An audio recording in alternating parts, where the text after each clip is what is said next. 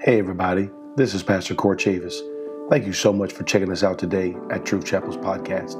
If this word has blessed your spirit or encouraged you, take a moment and leave us a quick review. Also, check us out at truth chapel.com or any of our social media outlets Twitter, Facebook, or Instagram. God bless, and I pray you enjoy.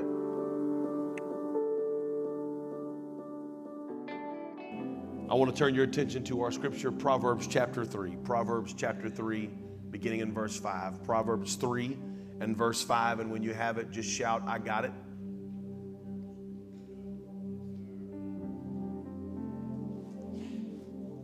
Bless you. Proverbs 3 and verse 5 says this Trust in the Lord with all thine heart and lean not unto thine own understanding. In all thy ways acknowledge him, and he shall direct thy paths. Be not wise in thine own eyes, fear the Lord, and depart from evil. It shall be health to thy navel and marrow to thy bones. Honor the Lord with thy substance, and with the first fruits of all thine increase. So shall thy barns be filled with plenty, and thy presses shall burst out with new wine. Amen. And I will continue in part two tonight of barns of plenty and bursting presses. Barns of plenty and bursting presses. Can we pray together? Lord, we love you so much and we're thankful for this time together with friends and family and your word. God, we ask that you would share your word with us tonight in a unique and supernatural way. Speak to our hearts and our minds, encourage us, mature us, and grow us. And we'll be so careful to give you praise and give you glory and honor. We speak it now in the name that is above every name. In Jesus' name. Everyone said, In Jesus' name. Amen. And you may be seated in the presence of God. Amen. Thank you for standing with us tonight. Amen. Uh, just a little recap from last week on uh, this, this subject barns of plenty and bursting presses. Last week I began with the concept of really giving unto the Lord is a trust issue, not so much a financial issue. Tithing is not for the rich and it's not for the poor, it's for everyone. The concept and the principle of first fruits and giving unto the Lord and honoring the Lord with your substance. That concept is not a law. It is not written on the Ten Commandments. It was pre Ten Commandments, it was pre law. It is not a law, it is a principle. And while there are atonement for the law, there is no atonement for a principle. You either work in it or you don't work in it. You either do it or you don't do it. But there's no place in there where there is a either a repentance or forgiveness of, but it is either be involved or don't be involved. Either the principle works or the principle does not work. God uh, considers this to be very serious to him. If you read through the Word of God from beginning to end, Old Testament and New Testament, the concept of tithe and the concept of offering is repeated over and over and over and over again. It is a sacrifice, but it is also a substitute. It is a redeeming quality. The Lord told the children of Israel that when you go into the new land, when you go into Canaan, when you, when you go into this place, you can turn me down just a little bit, that's ringing up here. Um, he said, when you go into this new place, this, this, this first city you go to, the, the first city you go to, we all know this city is Jericho. That's perfect. We, we, we all know this first city is Jericho. This is the first city. We've preached so many messages about Jericho. We march around the walls once a day for seven days. On the seventh day, we march around seven times. And on, on that seventh time, the priests blow the trumpet and the people shout and the walls come down. A very amazing story. But if you go back pre Jericho, God gave them instruction about Jericho.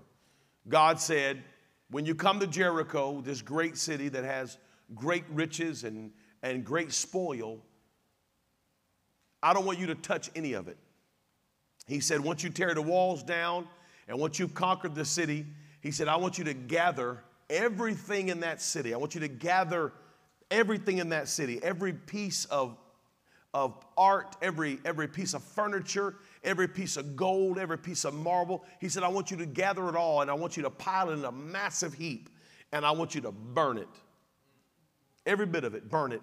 And as you burn it, it will be as a sacrifice unto me. That's, he said, Jericho's mine. And he said, Now, if you give me the first city, I will give you every city after that. I'll give you every house, I'll give you every field, I'll give you every vineyard, I'll give you every every every piece of cattle, I'll give you everything if you give me the first city, that the first fruit. If you give me that and you burn it, and I, I know that when you burn it, you're just gonna be like, man, what a waste.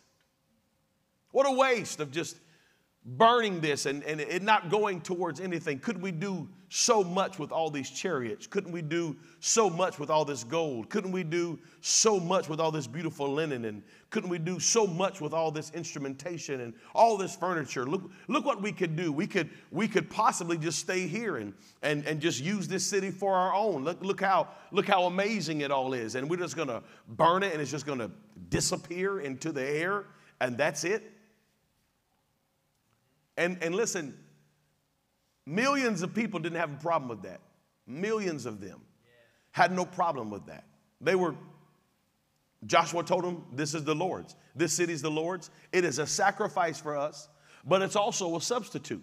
It's a substitute for every city that's next. We redeem the next thing by the first thing. Let me say that again. We redeem everything else with this. This is our sacrifice, and this is our substitute. It's a stand in for everything else. We don't have to give God nothing else past this if we will give God this. And millions of people were cool with that, except one dude. One guy. One guy saw a piece of furniture, saw a piece of gold, and he saw some purple linen, and it was just too much. He was just at the right place at the right time. Nobody saw him take it. Nobody saw him do it. He was just, it was just, it was a perfect circumstance. And he thought, you know what? This is, this will be fine. You know, it's not, it's not a whole lot. I mean, look at this giant heap. I mean, can you imagine how big this fire was? I mean, think about this. You have a city of maybe possibly 100 to 200,000 people living in this city. Can you imagine the, the size of this fire? And he's thinking, it's, it's so small, it's, it's insignificant. It's just, a, it's just a piece of linen and a couple little trinkets. I'll take it and I'll, you know, I'll hide it in my tent. And, you know, later on, later on, later on, later on, I'll just, I'll be like, hey, I just found this. You know, I'll just use it to my advantage some way. Well, that was the first city. The next city is a place called Ai. Ai, that's how you spell it, Ai. They go to Ai, and, and, and Joshua is expecting God to do what he did at Jericho. And he, he gets out there, they draw the swords. Ai comes out to fight them, and they're like, You have no clue, buddy. God's on our side, and we are about to stomp a mud hole in you.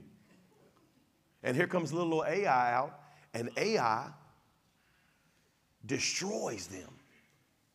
They retreat in fear, and they're like, What in the world? We thought this was a little old town. These guys are bad to the bone. Who, who knew Ai had so much power? Who knew Ai had so much skill? We, we thought that the next city would be as easy as this city. I mean, all we, we didn't even swing a sword in the first city. We just marched around it and sang a song. Everybody screamed, ah, and we won. That's all we did. We blew some trumpets and we screamed and God gave us the battle. That was super cool. We thought the next city was going to be just as easy, but they were destroyed because of it. They went to Ai and they couldn't, they couldn't understand why Ai was whooping them. So, so, so Joshua goes to the Lord says, Lord, Help me, Lord. I, I don't understand what you're doing here. Because you told us that if we gave you Jericho, you'd give us all the other cities. And man, I'm pretty sure I was there for the bonfire and we burned all that stuff and we gave it to you. And now I just I don't understand why we're why this little old town, this little old city, is so difficult for us to, to overtake. And the Lord said, It's because there's sin in the camp. Sin in the camp? Man, come on, this is a couple million people. Of course there's sin in the camp. That'd be like somebody come to me and say, Pastor Chavis, I want to prophesy to you. Somebody in your church is sinning. you don't say. Well, thanks, Dr. Sherlock. I appreciate that. Of course. There's sin in the camp. What do you mean there's sin in the camp? Of course there's sin in the camp. There's a couple million people. Absolutely sin in the camp. But that's not what he's talking about. He's not talking about just sin, sin. He's talking about there's somebody in this camp that sinned against me. There's somebody in this camp that's got my stuff. That's my stuff. I said it was mine. And so, because I, you did not give me 100% of the first fruits, I can't give you any of the next. Are you telling me that, a, that cursing the 10th will curse the 90? He said, Yeah, the 90 is a mess for you. The, you struggle with the 90 because you didn't really fully give me the 10. If you would have fully given me the 10, I would have given you all the 90 with no problem at all. But because you struggled with Jericho, now you're going to struggle with every city after that. You'll fight under your own power, you'll fight under your own conscience, you'll fight under your own ability, and I will not help you like I helped you before. Because there's sin in the camp. He said, I want you to bring all the people before me, and I want you to interrogate them until you find out who did it. So he does. He brings them all in, he interrogates them. And finally, one, one man says, Come on, man, I took a robe. And when, when, when, when Joshua went to the Lord and said, Hey, we found the guy, what should we do with him? Now, now this is Old Testament, so, so bear with me now. He's, he, Joshua goes to the Lord and says, Lord, we found the guy who took it. We found the stuff that he took. What should we do with him? And the Lord said, I require him now. All I wanted was the city. But because he took my stuff, now I want him, I want his wife, and I want his children. They will be the sacrifice for what they took. That's a sad story about a man that lost his life because he robbed God. But it's also a story of a people who were affected by one person who would not give God what was his. And it's a story of the redeeming quality of the tenth. The Lord said, when you go into this new land, the first thing you come to, that's mine. It's mine.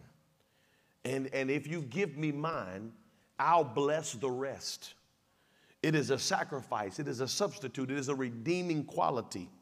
Can I tell you that when you receive your check and you pay everybody else and you pay all the other bills, and trust me, I know it's easy to do that. And you, and you give everybody everything they have, and when you realize at the end of the day you don't have enough to give to God what He should have, can I tell you that you are up against a principle that cannot be moved. That principle is not going to budge for you. That principle is not going to budge for your budget. That principle don't budge. It doesn't move. I can't move it for you. We can't pray our way in it. We can't pray our way out of it. It's not a law. It's not, it's not, it's not a law that, that we can go to Lord and say, Lord, forgive me for this thing. That, that principle is there and we cannot budget. The only thing that we can do is say, Lord, I make covenant that I'm doing it from now on. And I get involved in the principle again. I get involved in the principle because the principle only works if I'm involved in it. This, this concept of tithe is a Hebrew word Maaser, M A A S E R, Maaser, and it, it is interpreted 10%, tenth, 10%. And if you if you if you look at that word tenth and you go through the Bible, you'll see that God really likes that word tenth. A, the tenth is in that Bible a whole lot. If you just do a word search on your Bible app on your iPad or iPhone and you type in tenth and hit search, you're going to see that word throughout the scripture numerous times, hundreds of times the tenth. It was the beginning of months in Exodus 12 when the Lord told him, He said, Listen, on the 10th day of this month, I want you to, I want every man to bring in a lamb. And I want you to offer that lamb. It was the 10th day of the first month. And I want you to offer that lamb. And that lamb, what was that lamb? That lamb was a sacrifice, right? But it was also a substitute because the death angel wasn't coming for lambs, the death angel was coming for people. Amen? And that lamb took the place of everybody in that house. And so the, the, the, lamb was a sacrifice, and the lamb was the substitute, and the lamb was a redeemer. And the Bible says that Jesus is the firstborn of all living. And Jesus said this He said, I am the firstfruits. So Jesus was the sacrifice, and Jesus was the substitute, and Jesus was the redeeming quality.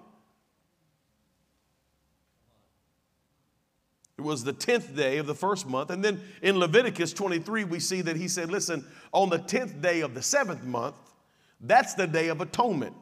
And it shall be a holy convocation for you. You shall afflict your souls, and you offer an offering made by fire unto the Lord, and you shall do no work in that day, for it is the day of atonement. That was the 10th day of the seventh month. And even in Numbers chapter 18, uh, in verse 20, 21, the Lord said unto Aaron, He said, Aaron, thou shalt have no inheritance in the land. You don't, you don't have anything, uh, Aaron. Neither shalt thou have any part among them. I, I am thy part and thine inheritance among the children of Israel. You don't, you don't get no land. You don't own any cattle. You, you have no inheritance, Levi. He said, And behold, in verse 21, I have given the children of Levi, Levi all the tenth of Israel for an inheritance. For you are the one that does the service, and you serve, and even the service of the tabernacle in the congregation. He said, you don't, you don't get any land, you don't, you don't get any substance, you don't have no inheritance, but the tenth of the people will keep the priest in service. This is what he meant. He said, he said, make sure that there's meat in my house. Because without the priest, we can have no service. We need, we need meat in the house so that the priest can function in the service. And I'm, I'm talking about a spiritual thing here more than I'm talking about you paying my salary, trust me.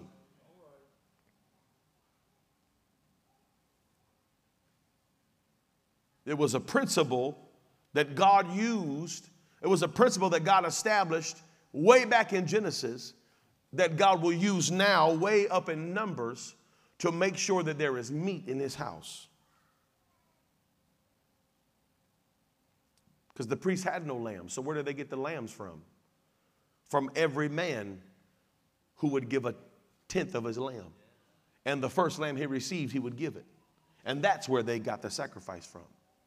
The, the priests didn't raise, they weren't farmers. They didn't, they didn't raise any fruits. They didn't raise any, any wheat. They had no bread. And so when the people would give of the tithe, there would be bread in the house. There would be bread at the table of showbread. They didn't have any bullocks. They didn't have any oxen. They didn't, there was no barns on the backside of the Levite's house. But when people would give of the tenth, they would take those animals and they would sacrifice unto the Lord. It was more than just paying bills. It was more than just making sure that the lights were kept on, but it was, it was an ebb and flow of service unto the Lord. And the Lord used this tenth to make sure that the house of God and the people of God stayed in rhythm, that there would be meat in his house. I want to show you something that I read this week in Genesis 28. Um, if you have your Bible, you can read it with me. I think it's, I think it's a really, really interesting concept, and I'm going to try to pull some things out of it. In Genesis 28, uh, it's a very familiar scripture. Uh, if, you, if you listen close enough, you'll, you'll, you'll know, hey, I've, I've heard about this before. Uh, Genesis 28, beginning in verse 12, the Bible says he dreamed a dream. And this is talking of Jacob. And behold, a ladder. Anybody ever heard of Jacob's ladder? Yeah. And so th- this is a story. The Bible says he dreamed a dream, and behold, a ladder uh, set upon the earth, and the top of it reached to heaven. And behold, the angels of God ascended and descended on it. And behold, the Lord stood above it and said, I am the Lord God of Abraham thy father and the God of Isaac, and the land whereon thou liest, to thee will I give it, and to thy seed. And thy seed shall be as the dust of the earth, and thou shalt spread abroad the west and the east, and the north and the south, and in thee and in thy seed shall all the families of the earth be blessed. And behold, I am with thee, and I will keep thee in all thy places whither thou goest, and I will bring thee again into this land, for I will not leave thee until I have done that which I have spoken of thee to thee of. And Jacob awakened out of his sleep and he said, Surely the Lord is in this place, and I knew it not. And he was afraid and said, How dreadful is this place! This is none other but the house of God, and this is the gate of heaven. And Jacob rose up early in the morning and took the stone that he had put for his pillows and set it up for a pillar and poured oil upon the top of it. And he called the name of that place Bethel. It's the house of God. But the name of the city was called Luz at the first. And Jacob vowed a vow. Here you go, verse 20. Jacob vowed a vow, saying, If God will be with me and will keep me in this way that I go, and will give me bread to eat and raiment to put on, so that I come again to my father's house in peace, then shall the Lord be my God. And this stone which I have set for a pillar shall be God's house. And of all that thou shalt give me, I will surely give the tenth unto thee. It's an amazing moment. This is not only an amazing moment for Jacob, but it's an amazing moment for us. Because we're blessed in this blessing. We're here tonight because of this blessing. We are the seed of Abraham, the branch of Jacob. We're, we're sitting in this room tonight because of this blessing, because of this moment when God came down and told Jacob, Jacob, I'm I'm gonna bless you. I'm gonna I'm a, I'm a honor you. I'm gonna give you this land. I'm, your seed will be like the sands of the sea. I'm gonna give it to you, Jacob.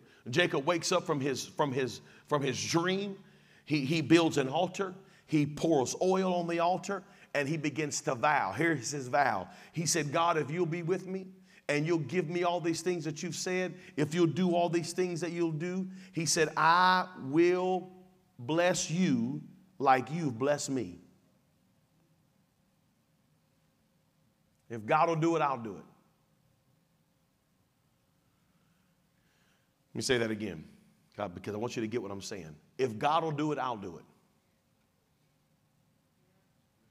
You see, many of us are, we, we, we do it and then we, and then we wait. And, and, and, we're, and, and we're judging God. But I know that God is able, and I know that God will. And if God will do it, then I will do it. He said, Lord, if you'll bless me and you'll give to me, everything you give to me, I'll give back a tenth. This is a vow, this is a promise. He's promising God. When's the last time you sat down and you prayed to God and you said, God, as much as you bless me, I don't care how much it is, Lord, I promise you now, I'll give you a tenth of everything that you bless me with. A vow, a vow. What's amazing is this is that's verse that's chapter 28 of Genesis. In chapter 29, the first thing that happens in 29, Jacob meets a man named Laban. Oh, hallelujah. He said, Lord, if you bless me, I'll bless you. I, I promise you, Lord, everything you give me, I'm going to give you 10% of everything you give me. That's a vow. That's a promise, Lord. Whatever, whatever you bless me with, I'm going to bless you with. Whatever you put in my hand, I promise you that a tenth of it will be yours. My promise to you, Lord, is that if you put it in my hands, I'm going to give a tenth back to you. No questions asked. It's already a deal. If the contract is signed, I vowed a vow. And the next thing that happens in Jacob's life is he meets Laban. Not only does he meet Laban, but he meets Rachel. And Rachel is beautiful. I'm talking drop dead gorgeous. And he says to Laban, he said, Laban, listen, I would really like to marry Rachel. I really like Rachel. She's beautiful. Laban said, Listen, I'd really like for you to marry her. He said, But I need a real good shepherd right now. Right now, in this season of my life, I don't need a son in law, I need a shepherd. So I tell you what, you work for me for seven years, and I'll give you Rachel. He says, No problem. And he begins to work for Laban. She's, she's worth seven years. She's worth it. And he starts working. He starts working. And as he's working with those sheep, he's realizing, man, none of this is really mine. This is all Laban's. I mean, I'm I'm eating and sleeping. I got a roof over my head, but none of this is mine. It's all Laban's. And the Lord begins to deal with Jacob and he says, Do this. And Jacob said, You know what, Laban? i tell you what. He said, Since I'm helping you out here and I'm, I'm doing all this work for you, how about we make a deal? Every lamb that is born that has spots, that'll be, that'll be my lamb. And all the, all the clean ones that have no spots, those, those can be yours. And Laban said, Deal, man. That's fine. That's all you want? For, for payment, for watching my sheep? I got you. That, that's good. And the Bible says that, that Jacob put together a little plan and he, he, would, he would wait for the, for the lambs to be mating and he would put sticks in front of them. Read it in the Bible. This is some crazy stuff. But the Lord showed him. And, he, and he, he put sticks in front of him, and every lamb that was born out of there had spots on them. Still today, a lamb with spots is considered Jacob's lamb. To, to this day, right now. You can, you can go right now and buy a Jacob's lamb. It's a lamb with spots. And all of a sudden, most of the lambs born into Laban's herds got spots on them. And the Bible says that pretty soon, Jacob's herd was almost the size of Laban's herd. And the whole time, Jacob is honoring God with the tenth. He's honoring God with that tenth. Oh, hallelujah. He honors God with the tenth. He's blessing God with the tenth. He's making the sacrifice with the tenth. And the whole time that's happening, Laban's getting upset with him. Because Laban's realizing, I feel like I got played. Something ain't right here. All my time of being a sheep herder, I ain't had but five or six spotted sheep. I promised Jacob the spotted lambs, and every lamb that comes out is spotted. Something ain't adding up. I don't know how he's doing it, but something's wrong. And so when it comes time for Jacob to receive Rachel as his seven year reward, Laban tries to play the same trick on him that he's playing on him. And somehow messes him up. I don't know how he did it, but somehow Laban was able to pull it off. I don't know how he did it. The Bible says that Jacob spent all night with Leah and thought it was Rachel. Laban was slick. I don't know how he pulled it off. But Laban got Rachel got, got Leah married off first. And when the Bible says when Jacob woke up in the morning, and then the, the Bible says this, and then the morning it was Leah. How much did you drink at your wedding procession, sir?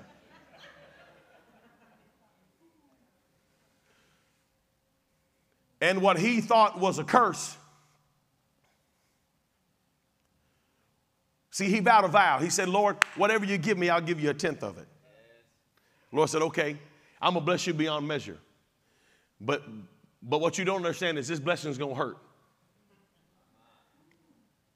I'm gonna make you one of the richest men in the world, not only with, with, with possessions, but also with promise. And, and what Jacob thought was a curse was a blessing. And the Bible said that Leah when the Lord saw that Leah was hated, he opened up her womb. And Jacob and Leah couldn't hardly be in the same room, and she was pregnant. Facts, read it in your Bible. the Bible said that the Lord opened up her womb and she began to produce. Benjamin and Reuben and Levi and Judah. Simeon, Benjamin was Rachel's. For those of you out, for all you uh, Nazis out there watching me.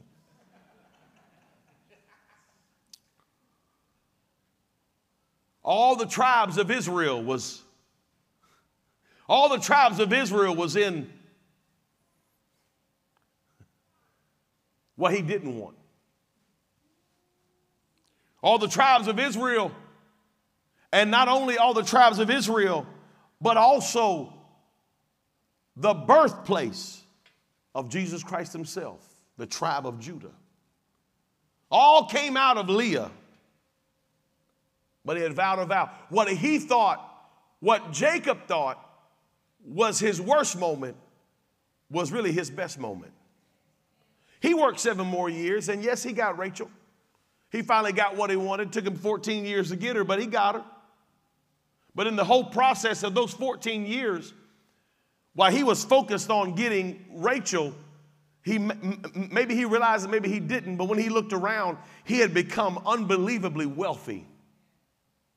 At the end of the 14 years, when he finally got Rachel's hand in marriage, not only did he have Rachel's hand in marriage, but he had more money, more substance, more sheep, more herds, more possessions than you could shake a stick at. Listen, in Genesis 28, for all intents and purposes, we know that Jacob was running from his father's house and running from the hand of Esau. And we know almost for a fact that the only thing that Jacob had was the clothes on his back and a walking stick. That's Genesis 28. But when he had nothing, he vowed a vow. I said, when he had nothing, he vowed a vow.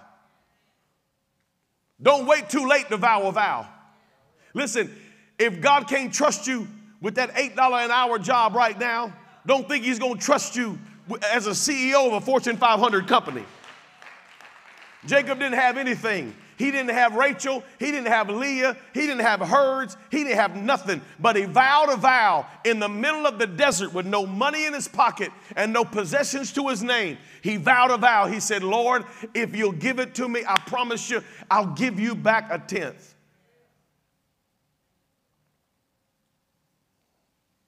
I'm just saying to somebody in the house, maybe it's time to vow a vow. Say, well, Pastor Chambers, if I vowed a vow right now, the Lord would laugh at me because I ain't got nothing. No, that's what He wants. Because if you'll vow a vow now, if you'll be if you'll be wise over the little things you have, God said, I'll make you ruler over the great things. Jacob vowed a vow with nothing to give. He was broke, busted, and disgusted. He didn't have anything, but he made God a promise. And in the next couple chapters of his life, he goes from having nothing 14 years later, 14 years later, to being one of the most richest men on the planet.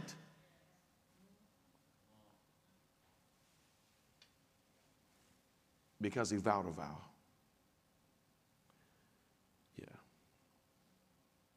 It was a promise that he kept. He said, Lord, if you give it to me, I will surely give the tenth unto thee. And God believed him. God believed him. And he poured unto Jacob such a mighty, mighty outpouring into his life. And it wasn't easy. It wasn't easy. Jacob went through hard times. Jacob was swindled. Jacob was done wrong. But everything that happened in Jacob's life was working towards a promise. To the point of this, and I'll throw this in tonight for free.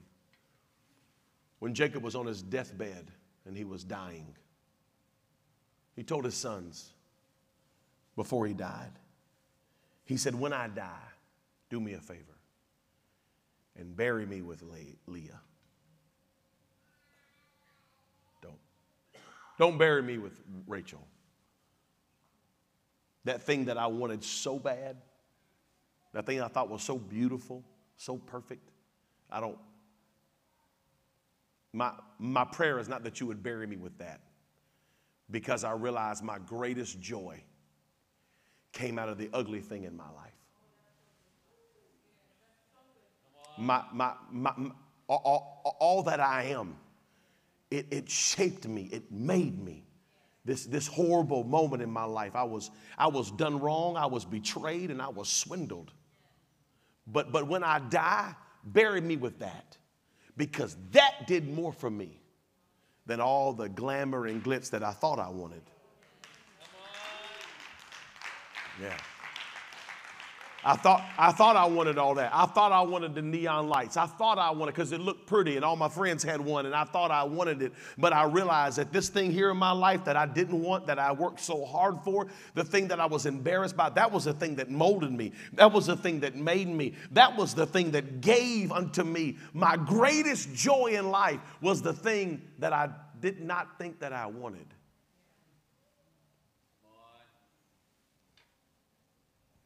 Jacob vowed a vow. He vowed a vow. And that vow pushed him out of his father's home. That vow pushed him into Laban's arms. That vow pushed him into Leah, pushed him into Rachel, pushed him into his sons, pushed him into Joseph.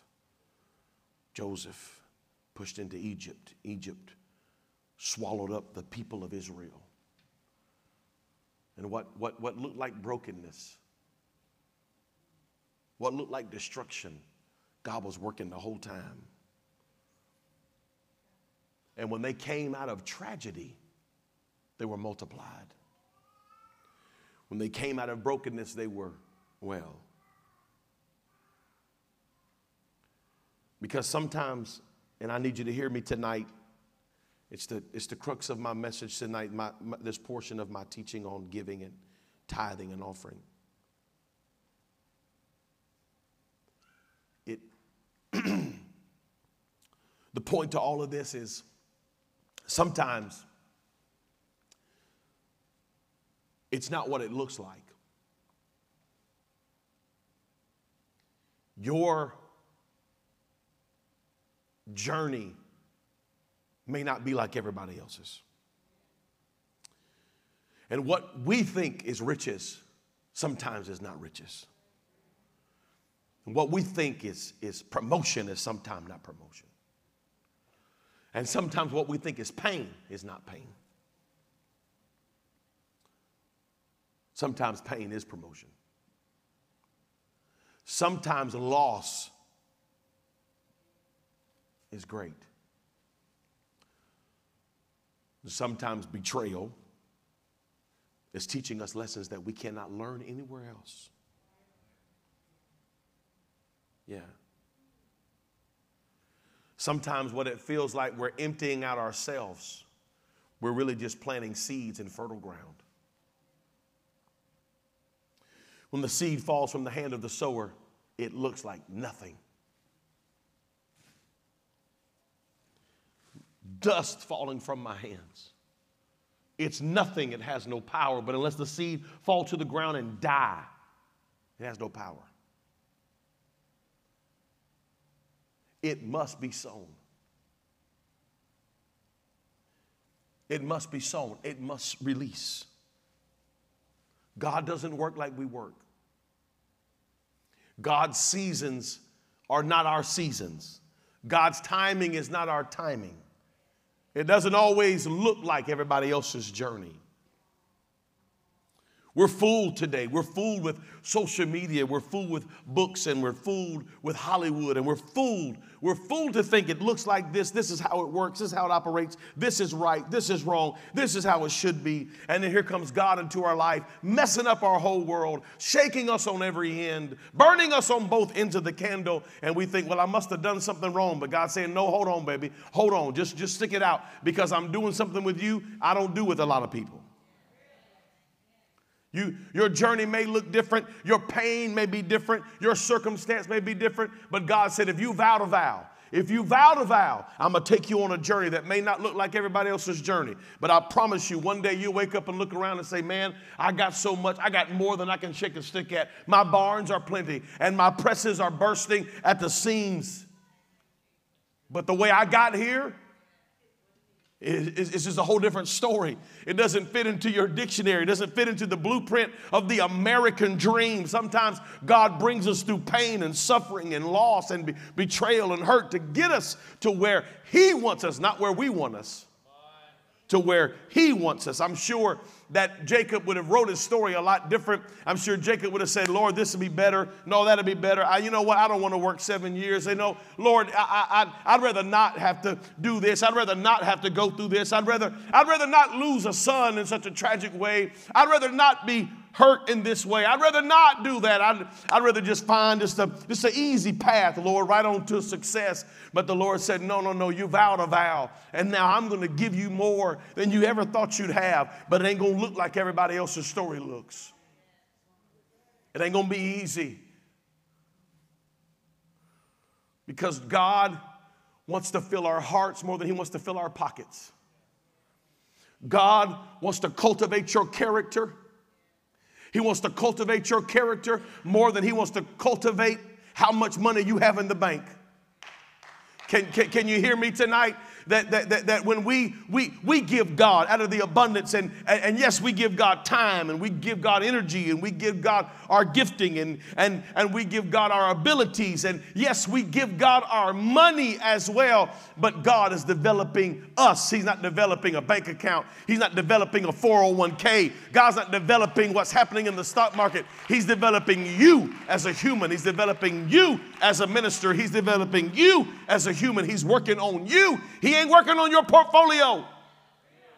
He's working on you. And what Jacob ends up with is something beautiful and amazing. But the way God goes about it, he's not working on Jacob's portfolio. He's working on Jacob's pride. He's working on Jacob's character. He's working on Jacob's integrity. He's working on Jacob because out of Jacob is going to come a great people.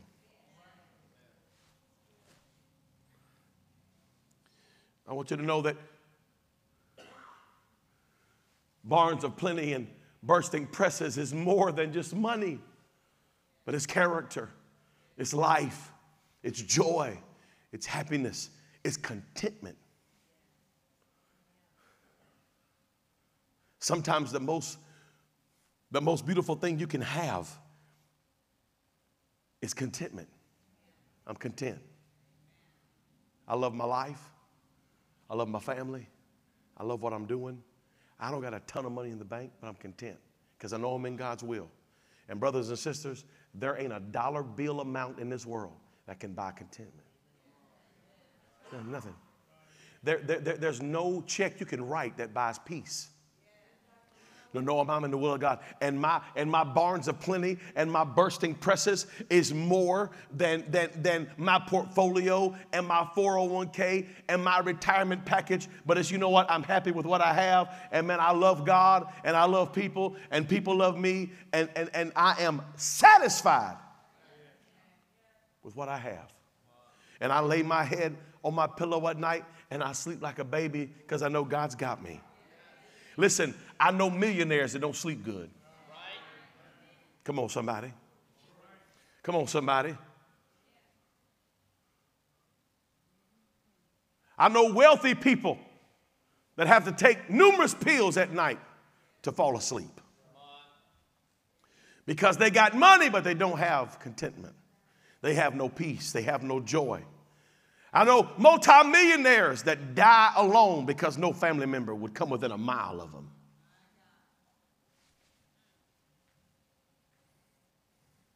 Yeah, yeah, yeah. You had a bunch of money, but you didn't have no character. God's not developing Jacob's portfolio, He's developing Jacob's character. He's working on Jacob, He's working on you, He's working on me.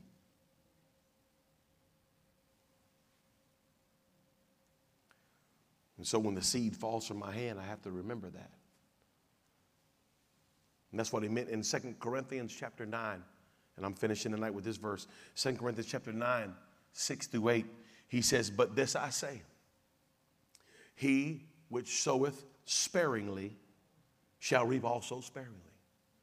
And he that soweth bountifully shall reap also bountifully. Every man, watch the scripture, Every man according as he purposeth in his heart, Sowing is a heart issue. Sowing is a heart issue. So let him give, not grudgingly or of necessity, for God loveth a cheerful giver. This verse right here is why I believe. Are you, are you, just, just read this verse with me and, and go with me here for a second. This verse right here is why I believe that tithing and offering is not a part of the law, it's a principle. Because if God made it part of the law, it would be necessity. There's no way around it.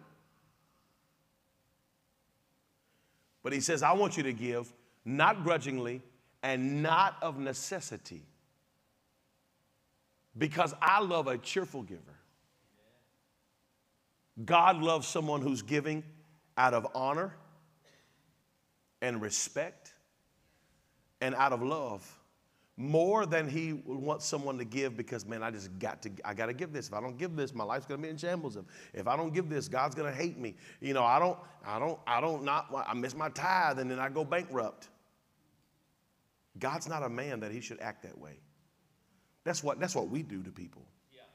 that's what we do to people when they don't do what we want them to do we exact vengeance god doesn't exact vengeance yeah god god doesn't do that to us he ain't like us He's not like us. But we got people that give because they, they're terrified that something might break on their car. They, they give because they're terrified they don't want to lose their house. And I, I want to make sure I got my tithe and offering in because I want my kids to stay healthy. Where's that, where's that in the Bible? That's not what God wants. God wants you to give because you love Him. God wants you to have a smile on your face and say, you know what, I'm giving because I vowed a vow. Lord, if you give it to me, I'll give it back to you. I'll give you a tenth of what you give to me every time.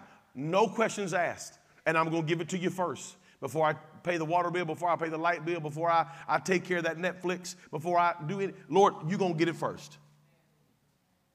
Because I vowed a vow. If you give it to me, Lord, I'll give you the tenth.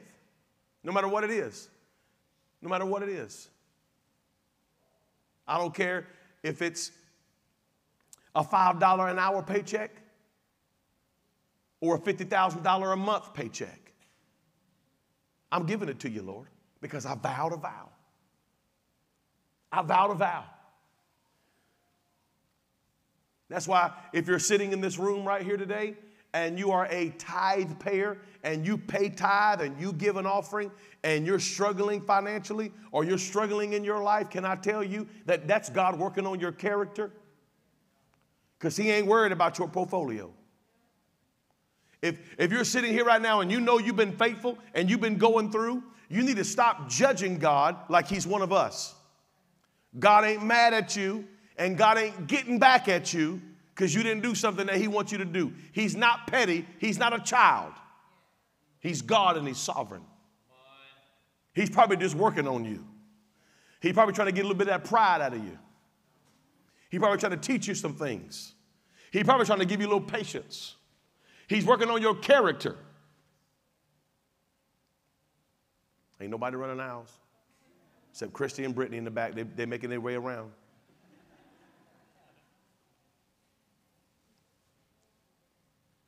Sometimes me and you go through things and we almost do it as a cop out to say, well, you know, I, I'm just going to try to get myself right so all this will go away. God, God might not be wanting to go away. God might be wanting you to, to take a step back and say, okay, what is it that God's showing me right now? What, what's God working on me about? Because I guarantee you, if you'll do that, if you'll make that assessment, you'll see something. You know what? That's right. Maybe God's working this out of me. and Maybe God's working that out of me. And you know what? Maybe I'm going through this because I'm an idiot over here. And, and, and I need to learn. It's not, it's not always about God's mad at you or God's getting you back. Stop being disrespectful to God and comparing him to us. He's not like us. And I'm finishing right here. He said, Every man according to the purpose of his heart, let him give, not grudgingly or necessity. For God loveth a cheerful giver. Here, last verse. And God is able to make all make all grace abound toward you, that ye always, having all sufficiency in all things, may abound to every good work. That's all, always, all, all, every. All, always, all, all, every. I like those kind of words when God's saying them. When He says all, guess what God means in the Greek and in Hebrew? All. He said, if you'll give cheerfully, and if you will, you will sow bountifully, as God would, as God would have put in your heart, what, what God put in your heart to give. And you give, not out of, not out of, not grudgingly, and not out of necessity, but out of a cheerful heart. God said, I'll make all grace abound unto you. That ye always, having all sufficiency in all things, is sufficient. Am I, am I a multimillionaire? Absolutely not. But what I have is sufficient. It's sufficient to get me through what I'm getting through. Yeah, it's sufficient. God said, I'm going to make sure you, you're sufficient in all things that you may abound to every good work. All grace, always having all things that you may abound to every all, always, all, all, every. That's the way God talks. We talk in phrases like some, maybe, sometimes, once in a while. That's our vocabulary. God talks like this all, always, all, all, every. We say, maybe, Lord, some, a little, just, just enough. God says, all, always, all, all, every. That's his vocabulary. He don't cut corners and he don't hold back. And he's looking for people that won't cut corners and won't hold back. When we start talking like that, Lord, I give you all, always, all the time, all I have, every time. when we start talking that way, all, always, all, all, every, God says, I like that kind of talk. Because all I've, all, all I've ever wanted is all. All I've ever asked for is all. That means you don't have to do inventory, see how much you got. Just give me all. Because if you'll submit with all you have, I won't have to worry about the tenth. That's just, that's, that's not even a problem because you've already submitted your heart to me. And as a man purposeth in his heart. Would you stand with me tonight? I pray this word was an encouragement to you today. Thank you again for tuning in to Truth Chapel's podcast. If you have not yet, please take a moment and leave us a quick review. God bless and have a great rest of your day.